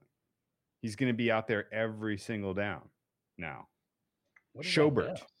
He was a starting linebacker for the Jaguars. The t- Steelers traded for him, and the Steelers are basically putting him in the in the uh, the captain of the defensive role. So he's going to start every down for them, which I thought was pretty wild turn of events. Because I mean, I had I I thought- that I thought- well, I thought Bush was going to come back and be good, but apparently not. I mean, did you have any questions about Bush and his performance last year before he got hurt? No, I thought he didn't was really. great. God, now I'm getting freaking ads for Brentford jerseys because I tried to buy one of those the other day. Brentford bees, baby. Um, They're following yeah, you I- I guess this is one of those that I saw and just kind of glossed over. It's like, oh, that like they traded, and I looked. I'm like, oh, this guy was like a sixth round pick a few years ago. Yeah, Joe Schubert Schobert is going to be an every down guy. They just traded him from Jacksonville. Um, It looks like Yeah. he grades out well. It's just maybe maybe he kind of got lost in the shuffle playing for such a shitty team. maybe, This might actually this might actually be a decent addition if these grades are Yeah. okay. but yeah, right now we're looking at a starting lineup for the questionable portion of this team, which is their offensive line that has uh, Okorafor Okorafor as left tackle. Oof, Dotson is left guard. We got Dotson. Hassenauer. Hass- we got Dotson here. Hassenauer as center. Trai Turner at right guard and Zach Banner at right tackle. The depth behind these guys equally sus. Um, and so does this is this going to matter? Is the main question I have for you. Is it going to matter? We'll get back to this when we focus on the offensive line, but let's move on to Matt Canada uh, and talk about why I don't really expect anything to be different. The Randy Fichtner offense was Ben Roethlisberger, do whatever you want. The Matt Canada offense is going to be Ben Roethlisberger, do whatever you want. Am I wrong? I've read a couple places that Fichtner and Canada because Canada was like, what like wide receiver or quarterback coach last year. Yeah. I read they I read they butted heads a little on uh, philosophy, which without looking because you don't know like oh well what would Matt Canada have done? What would Brian Boitano do? What would Matt Canada have done then? you can't you can't you can't say like oh, I know what their quarterbacks coach would have called in this situation. That's that's ludicrous. You can't say that. But if Matt Canada and Randy Fichtner disagreed from like a, a philosophy standpoint, it would lead me to believe that maybe Matt Canada would want to do the opposite of Randy Fichtner stuff and be a little less predictable and use some misdirection stuff. So cautiously optimistic, but again, I don't know shit about Matt Canada. I'm not sure. I'd want to hear more quotes from him, maybe see a little, even the preseason stuff. It's tough to tell. Like, how much are you going to show in the preseason? They don't want to show your good stuff then. So, uh, I don't know. This might be a team that I could buy on if this, you know, the the defense comes back, doesn't regress too much, and I would need Matt Canada to be good. Like he needs to be making this because this offense still has a lot of uh, the offensive line is, as Drew said. Apparently, you're younger than me now. Sus. It is a little. there's some things that are sus about it. No cap, but I they still have really good receivers, and whatever you think about completely immobile Ben Roethlisberger, he still has a decent arm in the NFL. He can't go deep anymore, but they have good weapons around him. Mm-hmm. If they have somebody who says like, it's like the Lamar thing, like, oh well, like this is what he can do. Let's let him do it. Let's let him run for a thousand yards, and we'll make the playoffs that way. Like, oh, Ben Roethlisberger, should we call naked bootlegs for him? No. What are you fucking stupid? You, you can't move. Like, call plays that are advantageous for the pieces you have and make it work. If Canada does that, yeah, then I think we we might be okay with this team. It could be a decent team, but uh, again, it, it's not going to be a bet on team until I see what this offense becomes this year. What about the fact that uh, Ben Roethlisberger is an old dog who's not learning new tricks? Yeah, he's, I'm not. He, he's I'm gonna not do it. He's that. gonna do. He's gonna do what he wants to do. This is this is like this is like Philip Rivers last year with the Colts. Like I you know he has exactly what he does, and he's just gonna do it. I, I if Tomlin, I think he has enough respect for Tomlin to like say, "Hey, this is what we're gonna do." Do- do- don't you want to make one last run, Ben? Don't you? Do, you want to go? You want to go out this- looking like let's let's get specific. Let's get specific. Matt Canada comes into the quarterback. Comes into the quarterback room. And he says, "Hey, man, I've been watching a lot of this Browns tape, getting ready for this Browns game. Their, uh, you know, their play action is sick, and I know we can't run the ball, and no one's probably going to be fooled about our running game. But it doesn't matter because I've been reading the analytics, and you don't have to have a good running game to fool people with play action. Let's do play action." Is Ben Roethlisberger toeing the line and saying, "All right, I know I usually don't like having my back to the field because I like to diagnose the play while it's in action before I make my decision, but I'll give it a try. Like, do you think he goes for it, or do you think if Canada walks in and says more play action, Ben Roethlisberger says, "No, no, thanks." I think Tomlin's gonna have to be in that conversation too. Like, hey, Okay. it's it's like the new teacher. Well, then, and do we? We don't the- think Tomlin. Tomlin's, but Tomlin's not going to step on that. He's not going to go there. He's not going to. He's not going to put his fingerprints on the offense. He never has. Why would he start now? that's right. Well, I know, I know, but a young, I don't know how young he is. I guess probably fairly young, but a new offensive coordinator. If this was the decision by the franchise, and I'm guessing Tomlin had his hands in that, then hopefully he gives him a stamp of approval, and they can convince Ben to do things. Yeah, and again, this all goes back to what I'm saying. Like, if that's what we see, and it looks like it's not working, whether and we don't know why behind the scenes if Ben is bucking it and that's why, or if Canada just sucks. That's we should clip that. we don't know. I'm talking about a person or a country there. Matt Canada. Matt Canada if- is no Johnny Utah. I'll tell you that much. yeah, if, if yeah, if Matt Canada turns out to be, uh, you know, a, a bad offensive coordinator, or it just doesn't work with the relationship with Ben, then it's not a bet on team. If Ben bends to his will a little and decides to play a different kind of offense, I can bet on this team. What do you And think of the- Ben? He's Last too year? damn old. Yeah, elbow would- have is his, is his elbow going to hold up throughout the year? Is this his last year? And uh maybe more specifically, anything to take away from him coming into Camp Fitter? How much fitter do you think he actually was? I think he probably just was Trick of the camera. I think he probably just took a really huge shit. Oh my day. God. We're going with that. It's like an Andy thing to say. We switch switch our chairs here. Jesus.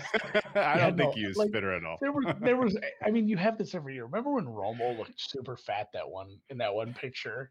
And then it's like, oh, he's not. Like th- th- these Yeah, cameras yeah. still. Like he Yeah. just yeah, he bought one of those good t-shirts. He bought a good T-shirt. Yeah, and you he shaved his go. beard. He sha- yeah, there you go. that yes. Thank you, yes, there Patrick. you. So yeah, I don't know if he's that much thinner, but uh, yeah, it, if that is a case, if he did drop 15 pounds, maybe he is taking this more seriously. He's more open to, and maybe he knows how bad his offensive line is, and he's going to need to actually back. I don't know if scramble, backpedal, do a little backpedaling to throw it out of bounds. Oof, man. Well, And that's yeah, funny that thing elbow, is that that elbow does need to hold the up. backpedaling was what gave him gave it away. Pass or run. If his foot, if his heel was up, you knew he was going to backpedal into a pass. If his foot was down, you knew he was going to hand the ball off. Um, all right. Well, I'll be looking out for those cues and see how defenses are reading them as well, because I think that might matter equally as much as just But you know. If if it's the same old shit, these they're screwed. The you know, defenses are onto it now. Like there's nothing they can do to really differentiate, uh, you know, their their attack from what you know what what they had been in the past. So, um, all right, they know how to develop wide receivers. So I'll tell you that much, man. Oof, these guys all should be violently good again, which is uh, amazing. Some of these other teams can't ever seem to get it done, and the Steelers can't ever seem to fail at this. Um, o line is something that is another huge potential red flag for reasons that aren't obvious. Um, I know that uh, at face value, big deal. Ben gets that out of his hand so fast anyway. Who cares? We don't want a team to be relying on the run anyway. Who cares? Like, yeah, okay, well, they can't put away a lead. They're going to be in closer games. So we just won't we won't lay the points with them. That's fine. You know, like like there's not this, these aren't these aren't for these aren't first order problems if your offensive line uh, is especially poor if you are strong in a lot of other places. That said, the um this team and their mission and their all of their statements in the offseason and their draft of Najee Harris were all like, well, we're gonna do, we're gonna, we're gonna be a physical team again. We're gonna run the ball more. That's our problem. We're not running it well enough. So we're gonna invest in there, get a running back who can run it more. That never works. That never works. It's it's it's not a the, the, you don't fix your running game when you have a horrific O line by getting a good running back. That does not work. I don't think I can. I don't think I can think of a single team that took that approach that had a successful outcome. Can you? No, it doesn't work. And the fact is, too, that the running backs, whether, I mean, they used about three guys last year on the regular and a few others, but the running backs were contacted before they got to the line of scrimmage more than anybody in the league. It was an issue last year. It doesn't matter. It's not like this guy is so much better as a rookie than all those guys that he's going. Cause it doesn't matter if you had, you know, our Lord and Savior Barry Sanders back there if somebody or somebody's are in the backfield when he's getting the ball, things aren't going to turn out well. That's not a running back problem. That's a offensive line. That's a blocking problem. So it doesn't matter if you get a better running back if you can't keep people out of the backfield for more than two seconds. So that's going to be an issue. And the fact is that their running scheme wasn't great. Again, this goes back to maybe Matt Canada fixes some of that if if that is a thing. Again, we'll have to see how Matt Canada does. Sounds like a it's like that superhero from the last Toy Story, like the the dirt bike guy with the mustache. Ooh, That's what I think of that. when that. Spoiler What? alert, It, it was it was okay. Like the third one's still the goat, but yeah, Matt Canada sounds like some sort of uh, superhero from the north. Like do they have knockoff Marvel up there? Anyway, uh, yeah, the, the O line it was bad. It's probably going to be as bad. They lost veteran leadership to it, and if that's an issue, I don't figure this running game works any better than it did last year. They got it from the top down. They said that I mean ownership said Rooney which I mean, it's never good to be answering to a Rooney. And when they did, they, he said, like, we're not going to be a bad running team anymore. That's why everybody in the entire world of mock drafts, like, well, they're taking Najee Harris then. So when it comes down from the top, it's almost like the Gettleman stuff, but worse. Like, oh Oh, man, it's our way worse. owner, our owner is saying we have to run the Oh, ball it's, more. it's so it's bad. It's bad. I'm not excited. I, I hate, I hate it, I hate it, I hate it when this happens. And it's Yep. this is this is one of those things that's the car accident is happening. You can see it happening. You know it's going to take a while to actually happen, but there's no doubt in your mind the car accident is going to happen, right? Yeah, like one of those dreams where it's in slow motion. It's it, it's it's going to happen. But let's look at the schedule and figure out when it's going to happen because that's kind of important here. Yeah. A lot of blue at the top of the schedule. A lot of blue.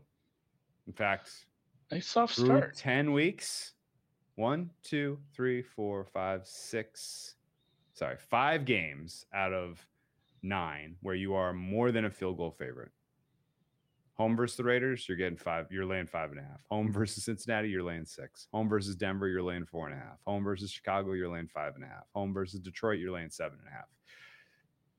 There is n- a, and this again reflects a cooler temperature on this team than they had last year, right? Like the, like the mark like make no mistake, the market is cold as hell on the Steelers.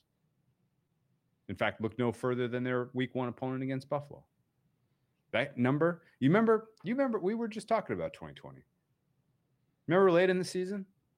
Steelers go to Buffalo in the thick of the playoff hunt, trying to hold on to the one seed. Mm-hmm. You remember what that spread was? It's like a two and a half. Two. Buffalo minus two at home in week 15. Yeah. What happened? Or I think actually week 14. Uh, I don't want to misstate this. Yeah, week 14. The 11 and 1 Bills coming off a loss against the Washington football team. Two point dogs to the to the Bills. What is this team coming into this season is healthier than that team was. It's got Bush. It's got uh, a healthier, a re- rejuvenated arm on Roethlisberger. He was gassed by that point in the season. Uh, it's tough for me. It's it's reloaded in a couple places. We t- went through all this. Bills didn't do anything. Pro- probably a combination of just the market is higher on the Bills this year too. And uh, even if the Bills didn't do anything, enough of the market has realized like, all right, the like we saw a whole year of it. They won playoff. They won in the playoffs. Like this is a good team with a good young quarterback and good leadership, good coaching. Like what what's your main negative about the Bills? You know, I know we already did that, but like main knock Their on the pass Bills rush isn't all that maybe- impressive. Yeah, the the Their second corner CB CB two can be picked on. running backs aren't that strong, but they don't matter. So, yeah, like uh, Buffalo, Buffalo's going to be high in the market, and they have been. And then this is just a, a team that's going to be lower in the market based off the, what we saw last. Like people are maybe people are convinced what we saw at the end of the year is what we're going to get. Like uh, a team that if the defense isn't throttling people and the receivers aren't doing magical things, and Big Ben's throwing six yards down the field on average, it's not going to be a winning combination. And Yeah, you know, you take both of those and you move it out four points You're that plus uh, plus five points now because it's seven. Now it's seven. fans, fans in Now the it's seven. stands. Now it's seven though. So so so the continued slide the slide the fans in the stands is real. That's true. That's a good point. I was zero home field advantage built into that number last year. Now you go and put a couple points. That's fine. Um, but yeah, there was there's some extrapolation of the slide we saw from Pittsburgh through December and January. It, you're continuing that downtrend. The slide you saw up of but Buffalo between the Pittsburgh game and the end of the season, you're continuing that up. You're adding extra home field advantage, and now we're getting Pittsburgh as a seven point dog week one. That's a big adjustment. It's too much for me. I'm going to take the seven. I wish you all the luck in the world. Okay. it's Um, probably it's too many. I mean, you're right. there's Um, other more fun games to bet week one, though. That's where you're going. I don't know. I'm gonna have to look at that. I want to look at my power rankings on that now. I think I'd probably have it at like a six. Do you think I'm going to get a flat seven or a seven and a half even? Should I wait? I don't think you get a seven and a half. If you get like a seven, even money, people gobble that up. Do you think I need a seven now, or is it going to get back to six and a half? I don't want to miss my seven. What could happen in the preseason other than just more people getting involved in week one markets? I would take it now. I don't think you get seven and a half is a big number for two division champs. Okay. Okay. Okay. All right, I'll just take Um, the seven now. I'll do E- it. Easy, obviously, you can see if you're looking at this on the stream or you're watching this on YouTube later, you can see easier roads away. It's Vegas and Cincy at home, Denver at home, Green Bay on the road isn't great. Chicago and Detroit later on on the at home. Some tough ones at the end of the year. We mentioned this with Cincy. Like you have to play, uh, and this is a first place schedule plus the AFC West, plus the NFC North with Green Bay, Baltimore, Kansas City, Cleveland, Tennessee, Baltimore, the Chargers, Cleveland, like just a shitload of playoff teams in here. And that's Hey, why I this is wild. You want to check check this out? So after that opener at Buffalo, where they had to go face the fans, the Bills Mafia is going to give them a five point home field advantage in that that? game. At least. Um, after that Bills game, they only have to travel once Until the bye. till Halloween. Yeah, week eight. And That's the next Pitt- time they have to go on the road. And Pittsburgh to Cleveland is like a car ride. Pittsburgh I've to Green Bay is not even that far. I've Yeah. driven from Pittsburgh to Canton, and it was like a nice little easy jaunt. Yeah, but that's not that's not much. Uh, eventually, they do. We did mention this when you're talking Cincy. They have to do the West Coast trip, followed by the game at Cincy. But then they that's their only back to back. Everything else is split up. The Minnesota game has Tennessee in between that and KC, which has Cleveland in between that and Baltimore. Oh my God! If Tennessee is good, if Minnesota is good, Baltimore, If Minnesota, Tennessee, yeah. Can you imagine like if the Minnesota offense works with you know Cook and Jefferson and Thielen, and they don't all get COVID, and This is- Tennessee this doesn't is have a just- huge regression, that's a rough landing for this, is team. so bad. No, week 11 through week 18 is so so so bad. It's so we bad. need this team to really play well at the beginning of the season to depress Yes. to depress our Cleveland to win the division numbers, or Baltimore, honestly, or both, or just the no on this. Just the no on this. Yes. And and just to get their market price up like last year. Run it back. 11 and 0. Let's go. 11 and 0 and then finish with this just get your ass handed to you week in week out down the stretch. We'll bet against them every week. This feels like revisiting history, I got to tell you, man. The way the schedule is, is backloaded. I feel like I played a bunch of their team total overs last year too. It's like, man, I don't know if they cover this, but they're scoring 25 points. They got a bunch of bad defenses on this list. Yeah, that might be the thing. Again, I'm very, very, very, you know, tentative about backing this offense, especially with the the unknown. Like I posed a lot of positives to like, oh man, Canada might be good, but if he's not, I don't know if it's if it's Fichtner level or worse.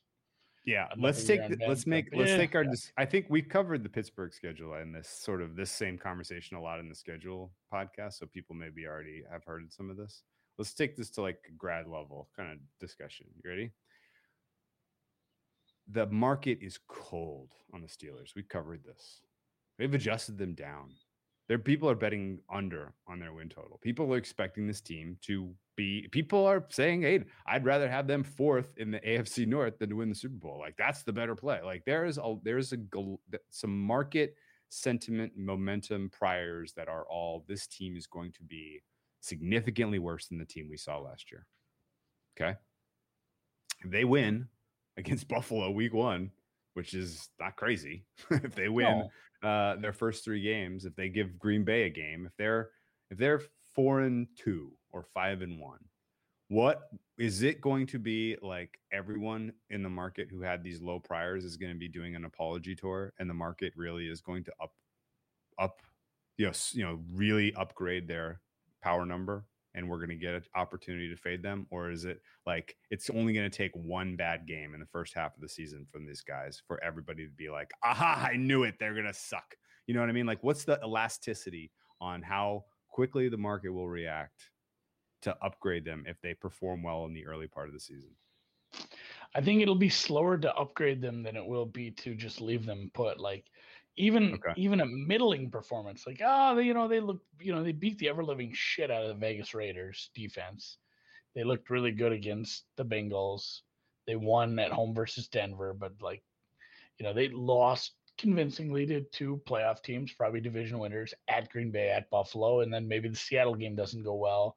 They're three and three going into that bye, and it's like the market is not, you know, excited about that. The market is No, no. right where it's at. Like a middling team might even be a downgrade. Like Yeah. you know, even though they're implied to win right around their season win total, like it's it might be a downgrade in the market. Whereas they'd have to, yeah, like the Green Bay game would have to be they'd have to win Green Bay and Seattle, and I feel like the market would still be a little sketched out just knowing how backloaded that schedule is.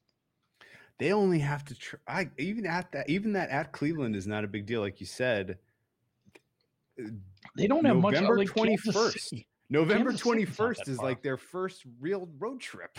November 21st. Like this team is going to have a very comfortable, lots of time at home, lots of time to rest and recuperate and plan, very into their normal schedules. Only the West Coast This one is like- time. This is what the Tennessee Titans had last year that made me kind of bullish on them. Like they had this just very, very light load of travel early in the season that was pretty advantageous ultimately. I mean, ju- just um, overall, like the traveling to Baltimore, Not Cincinnati. Not a big deal. Cleveland, Green a Bay, and. Buffalo Not a big deal. are not big deals. You have the one trip out to the Chargers and one trip out to Kansas City and Minnesota. I guess Minnesota from Pittsburgh is probably like a two hour flight. Like, but like really, the, even the away games, it's kind of a light schedule as far as travel. It's tough as far as competition. Yeah, and it's all backloaded. It's all and it is backloaded. very backloaded. I'm just trying to think like it's tough to say like how to approach that based on you almost need something to happen. You need them to start out hot and have the market react to it so you can bet on Cleveland or Baltimore or whoever you want. But let, let's say that doesn't happen. How is this, how do you approach that second half of the season just by like, you know, the, the Dump, market is dump, what it is. Like, just against them. Dump against them if it's if the number's right or just stay away, I guess. Uh, probably unders, honestly, because if they're insisting on we're going to get Najee Harris going every single game, and they're a, a team that's going shooting for under 500, and they're playing against some good offenses, the offenses, uh, yeah, I mean it's it's probably. You remember two years ago when Roethlisberger was hurt, hurt, and they were doing it was the Mason Detroit. It was the Mason Rudolph show. You remember that? Yeah, Duck too. You remember? You remember the Duck Hodge, Duck Rudolph, Mason Mason Hodges show? That was a, like a dead nut under team. Uh, if Roethlisberger in Canada doesn't work out and they're insisting to run, that's probably where I'm, my mind is at. This team is, you know, this these games are going to be in the 30s. Yeah, that Detroit game could be like 14-10. Yeah, exactly. Ex- yeah, you nailed it. Yeah, yeah, yeah, yeah, yeah. I'm not taking Detroit, but I'm happy to take under 42 or whatever the hell the Yeah, no, in the be. Baltimore game, just like we're gonna stop Lamar and they lose like 17 to 3. exactly. You want to guess what the total right current total is for that Detroit game? It's you want to guess 44? 45.5. Wow, higher than I thought. Total for the Baltimore also 45.5.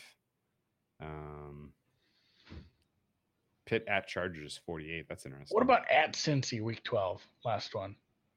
46? Okay. Yeah, I kind of interested in that under, especially little since they'll have been, they'll have traveled from LA, especially. It's interesting. Interesting indeed. All right, let's look at the odds and odds.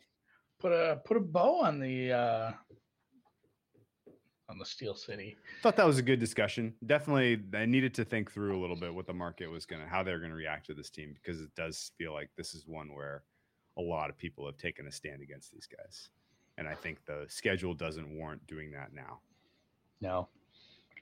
40 to 1 to win the Super Bowl, 17 and a half to 1 to win the AFC, and 3.75 to 1 to win the AFC North.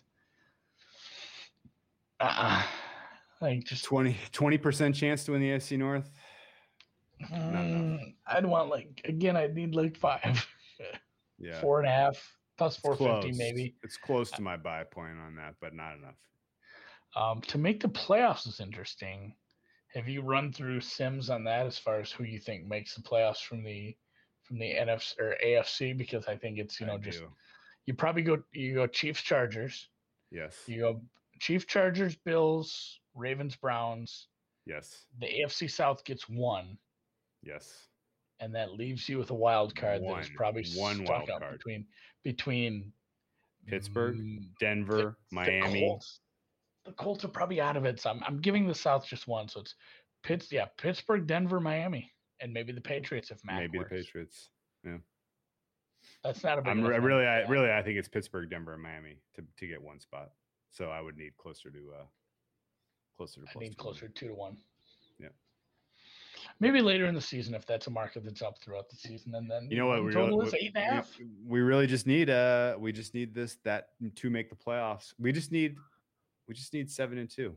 We just need a seven and two start, and then that yes is minus two hundred, and we can play the no at Yep. plus one sixty. There's the- there's the bet. Yeah, All right, yeah, that is the bet is on October, you know, October whatever. or really, yeah, November after the Detroit game. The Det- Detroit game is November fourteenth. So November November fifteenth, that Monday, we'll shop for or no, right before they feel have to like- go feel like at LA. People hang those all year. They We'll show up about that. mid-season. Yeah, later in the year, I think those are usually up. So we'll look for those. And yeah, the win total, I'm saying it's pretty sharp. I agree. Eight and a half. I don't It's been bet to. It's it opened to nine. It's been bet down. Uh, you're counting on a lot of things to go wrong for that under. If you're laying minus one forty, that's going to be a sweat. I think. Yeah, I don't need that in my life. So, all Yeah. right, let us know what you think of the Steelers. Obviously, I'd like to hear some people. Some people hit us on Twitter with some pretty good uh, comments and opinions once in a while. Yeah, they do, and I think a lot of people to- have thought through the Steelers and care. Like they've thought through them carefully. Like this is not. This is not a team that people are just kind of yawn. Who cares? Let's move on. This is a team where you, you generate a lot of pretty, uh, um, pretty visceral reaction. People, Somebody people said, are, "Can you do are two more teams this. tonight? These teams are boring. These teams are kind of boring." Oh Like, no, this was a great one. No, I know. I'm there's lots to talk about, but like they might just be boring. Like it might just be like, oh, the market was right. Like Cincinnati's going to win three games, the Steelers are going to win eight. Like it might just be like what we thought they were. Is Well, like the market, eventually- the market is wrong if the Cincinnati only wins three. I mean, there's some deviance in there though. Once you get to the far end of the spectrum on that end, the difference between one and five isn't big. I mean, to the market it is betting, but sure. But uh, a team that wins fewer than five, six games tends to lose a lot of games by you know a lot of coin flip games that might have happened. So, and that's kind of what they did. They lose one score game, Cincinnati. So Cincy and Pittsburgh, as Drew says, bows are put on them. We'll get to this. Will be a good one. Who do you just uh, knee jerk say it? Say it without even thinking. Who who wins the division? Browns. Yeah, maybe I'll have to take a Ravens position just so we can go skip and Stephen A on it. Well, we got to talk. To I agree. We got to talk to our buddy Suma, who has Ravens eyes for the Ravens. Yeah, I know some smart people who like the raisin, Raven raisins too, the California raisins. But uh, yeah, we'll get to Ravens and Chargers, Chiefs, Chargers. Nothing Browns. that's coming out of Ravens camp, by the way, has me feeling all that good about them. no. Bateman's hurt. They've, they've had injuries to like Every- all their wide receivers. I'm yeah. not super excited about that. Yeah, we'll get to those Wednesdays. A lot of stuff that's just like, man, these guys can't catch a break. Um, don't love, don't. Love. Yeah, love. Wednesday's going to be probably the most fun preview pod we do. Maybe uh, that one and Rams Niners are probably going to be the two Oh, funnest ones we do. Also. Chargers, Chargers, Chiefs. Chargers Chiefs is going to be fun takes. also. Yeah, that'll be that'll be great. Yeah, that'll be a great one. Those will be our three best, and we'll do them all on Wednesdays. Where I'm, you know, I'm I'm usually in general I'm a little sharper on Wednesday because you know doing a little too much drinking on the weekend. But that's a that's a me problem. Yeah, I had a seltzer last night. All right, let's call it a day. We'll catch you guys. If you're in the YouTube, please give me a thumbs up. It is the only thing keeping me going at this point in my life. And Did we'll you fall talk to you asleep by the? Did you fall asleep by the pool or did you pass out? Did you pass out, Billy? All right.